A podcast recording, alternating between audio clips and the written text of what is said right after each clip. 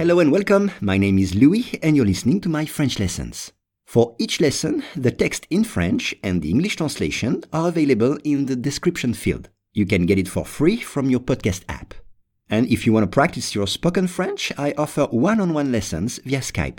For more info, please contact me at logokala, L-O-G-O-K-A-L-A, at hotmail.com.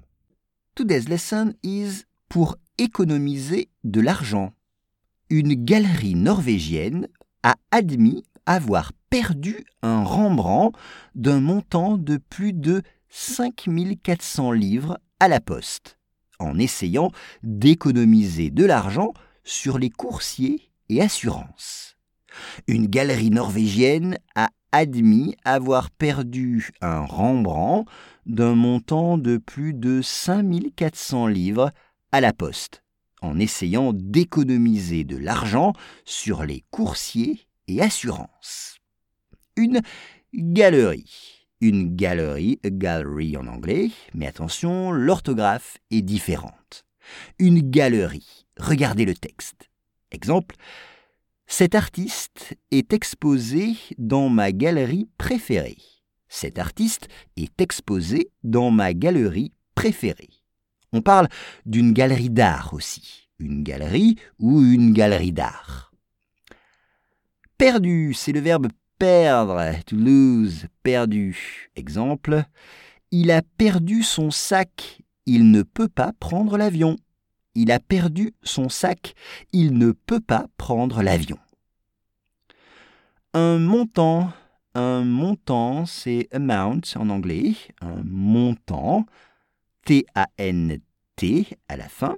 Exemple, je voudrais connaître le montant de la transaction je voudrais connaître le montant de la transaction, c'est-à-dire combien d'argent a été échangé pendant cette transaction.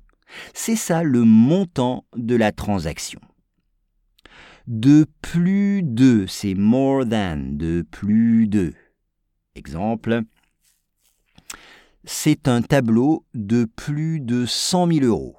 C'est un tableau de plus de 100 000 euros donc sa valeur est supérieure à 100 000 euros.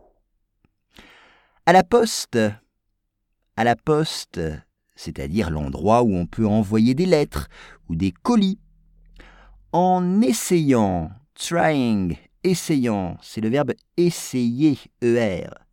Exemple, cet été, j'ai essayé de parler japonais avec mon ami. Cet été, j'ai essayé de parler japonais avec mon ami. Et puis, économiser de l'argent. Économiser de l'argent, c'est to save money. Économiser de l'argent. To save money. Exemple. Je veux acheter une voiture, donc j'économise de l'argent. Je veux acheter une voiture, donc j'économise de l'argent. Et puis enfin, coursier et assurance. Alors, un coursier, c'est a courier en anglais. Un coursier. Exemple, DHL ou FedEx sont des coursiers. Et puis, une assurance. Insurance. Une assurance. Avec deux S. Une assurance.